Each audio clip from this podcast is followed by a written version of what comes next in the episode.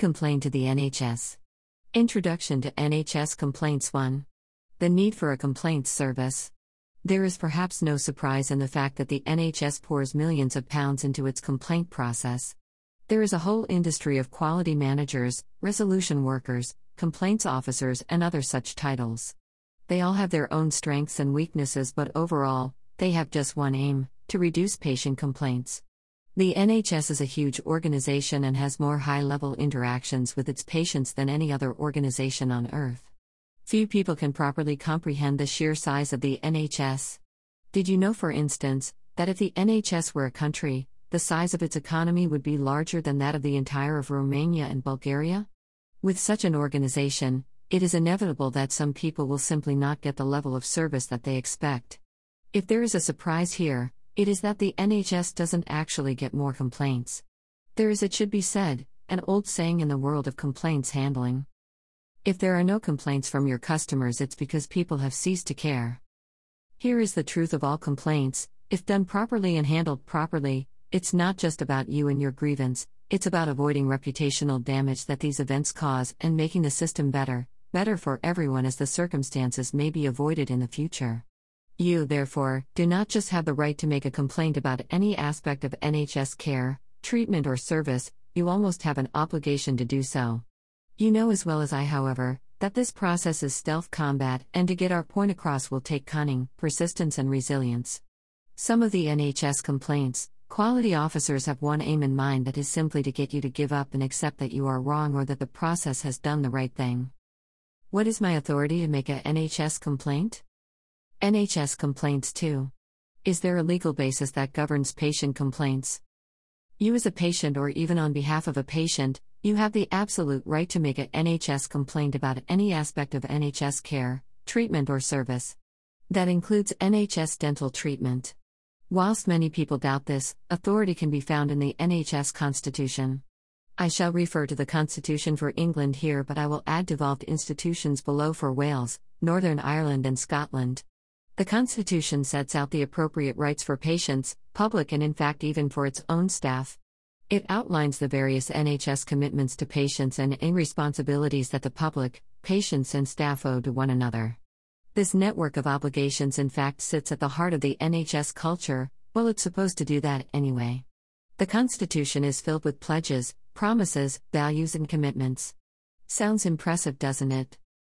What you will not find, though, no matter how far or deep you look, are rules. Make no mistake, while the rhetoric will always be about resolution, understanding, and improvement. What they really want is as few justified complaints as possible. Quite right, too, after all, how else would they measure success? Dash, when was the last time you gave positive feedback? About anything? It is worth noting, though, particularly as the 21st century proceeds at its current galloping pace, all NHS private and third sector providers supplying NHS services are required by law to take account of the Constitution in their decisions and actions. That will be increasingly important as more and more services move from public ownership and public staffing to privately contracted and privately staffed contractors to NHS services.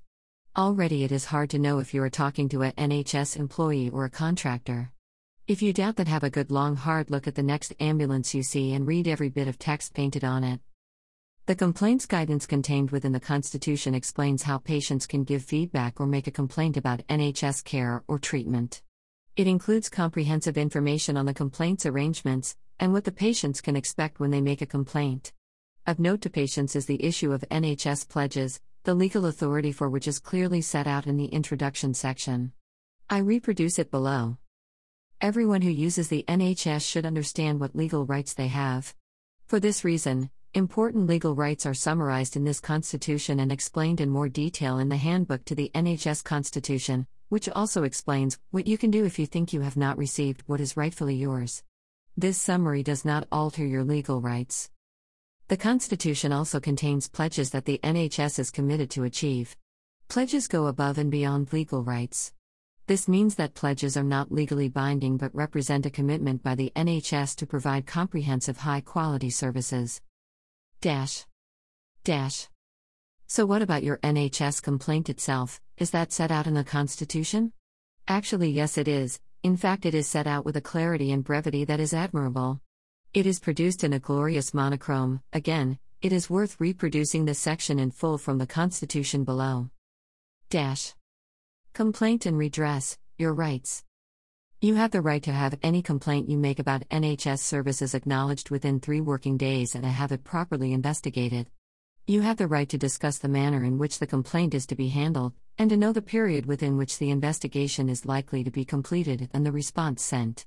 You have the right to be kept informed of progress and to know the outcome of any investigation into your complaint, including an explanation of the conclusions and confirmation that any action needed in consequence of the complaint has been taken or is proposed to be taken. You have the right to take your complaint to the Independent Parliamentary and Health Service Ombudsman or local government ombudsman if you are not satisfied with the way your complaint has been dealt with by the NHS. You have the right to make a claim for judicial review if you think you have been directly affected by an unlawful act or decision of an NHS body or local authority.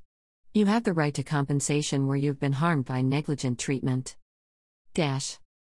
So, we can see here that you can complain and nobody can stop you. Reading between the lines, you can also see you are likely to get a complaint response pretty quickly, three days, and that it will be filled with bluster about timescales and processes. The presence of the PHSO and the LGO, though, is your big clue to the value of those processes. Ultimately, the PHSO can only be activated if there has been a failed intervention by the NHS. So, both you and the complaints handler allocated to your claim at the early stage of the NHS process should start the investigation as though every single line written down in it will be read by the PHSO team. You can bet that regardless of whether you do or do not adopt that mentally, the NHS team certainly will.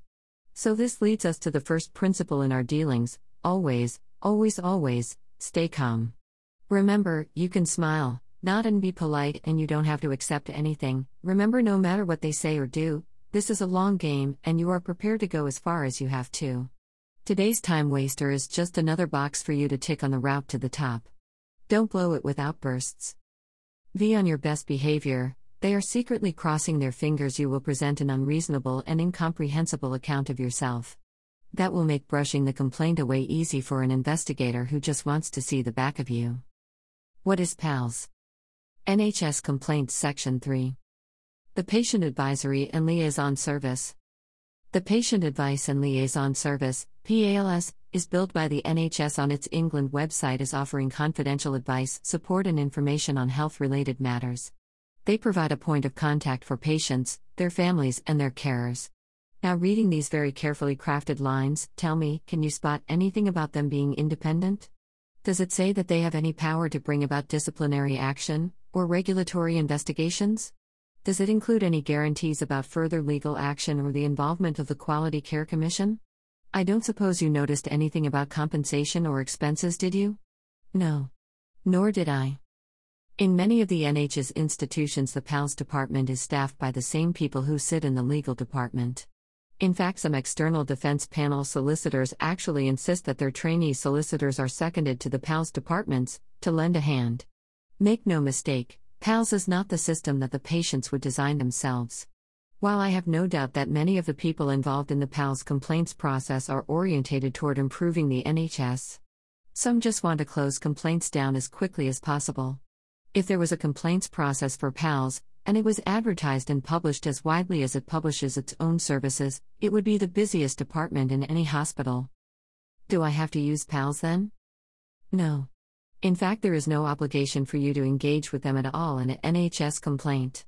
In some cases, increasingly in fact, where a complaint has been intimated but not yet made, you might even get a call from PALS to introduce themselves. They will offer help. How nice! You don't have to accept. Strangely, perhaps, I would advise you to definitely accept this help. You see, in spite of their poor reputation and limited facility to actually resolve anything, they can prove to be a useful facility. You see, they are, like all such organizations, confined by the rules they set to govern themselves. As my canny Australian boxing coach once said, lead your opponent to the corner, he will happily follow you there, thinking you you are in retreat, he will feel suddenly confined and not know why. Pals are happy to boast that their place is to help you look at this quote from the NHS website. PALS provides help in many ways. For example, it can help you with health related questions, help resolve concerns or problems when you're using the NHS, tell you how to get more involved in your own healthcare. PALS can give you information about the NHS, the NHS complaints procedure, including how to get independent help if you want to make a complaint, support groups outside the NHS. PALS also helps to improve the NHS by listening to your concerns and suggestions. So use them, use them to do the heavy fetching and carrying. Ask them about what information you are entitled to. Ask them to put it in writing. Ask them about freedom of information requests and the doctor's health and safety record. Ask them if there have been similar events before, ask them about disciplinary records, adverse event reports, ask them everything you can think of. You can, if you want, ignore their questions to you. After all, they exist to help you, right? If they stop helping, ask them why. Get it all in writing. They will try as soon as they can to get you in a room with a senior doctor or even a consultant, their training has told them that a heartfelt apology from a posh speaking pro in a suit with a cup of tea and biscuit is miracle cure for some of the squeaky wheels they come across. Are they right? Remember, you don't get to bring a lawyer with you, but is everyone in that room on your side? If you are not ready for that meeting, politely decline. Questions need to be answered before the tepid tea is poured and the stale cake is cut. I do not want to use PALS. Is there an alternative? Yes. In fact, there is a blizzard of helpful sounding alternatives. Take your pick. First and foremost is, probably the Public Health Commissioner contact NHS England for complaints about primary care services, GPs, dentists, opticians, or pharmacists. NHS England also commissions military health services and some other specialised services. Find out more on the NHS England website. Remember your local clinical commissioning group, CCG, Dash these used to be called NHS Foundation Trusts. You don't need to know why they changed their name, but for complaints about secondary care, such as hospital care, mental health services, out of hour services, NHS 111, and community services like district nursing, for example, they are likely to have reporting procedures for complaints. It is, of course, worth mentioning that every single CCG will have its own complaints procedure, which is often displayed on its website with varying degrees of obfuscation. What about time limits on a compliant? You have three years to bring a legal claim. The courts are getting better at recognizing the delay in complaints procedures but don't rely upon that. In most cases, there is no appetite to tell you that this time runs against you, even while the NHS compliant process is in full flow. So don't let it. Ask the hospital to confirm in writing that the limitation of any legal action will be suspended until the complaint process has stopped. If they will not do this, then you know why. Do not be surprised when they suddenly stop responding to you on the third anniversary of the complaint. Seek legal help as soon as you know that this is the way you want to go. So, when do I instruct a solicitor? That is not so easy. Sometimes you just want an apology, and frankly, no matter how empty that feels when you get it, the process of complaint will probably deliver it. There is no need for a lawyer in that, there is in fact no need for a complaint service. The doctor himself or herself is probably aching to apologize, they are, in my experience, the best of what humans have to offer. If a mistake has been made, they have a statutory duty of candor to admit it, and frankly, it is a matter of honor to most them that they must do so as soon as practically possible. It really is humbling how the majority of these people see themselves as our servants. In almost every case you will see, they are in the first instance holding patient safety above all things. But there are some who are less than candorous, and there is others who are not so honorable. As soon as you believe a legal action is a probability, the complaint is over. Don't hesitate, contact a lawyer. In fact, there is nothing to prevent you speaking to a lawyer at any point. Even before the complaint begins. No decent lawyer will turn you away for wasting time. Greater than useful links. The NHS Constitution England. The NHS Scotland. The NHS Wales. Parliamentary and Health Ombudsman. NHS complaints page. Dash. Submit a form.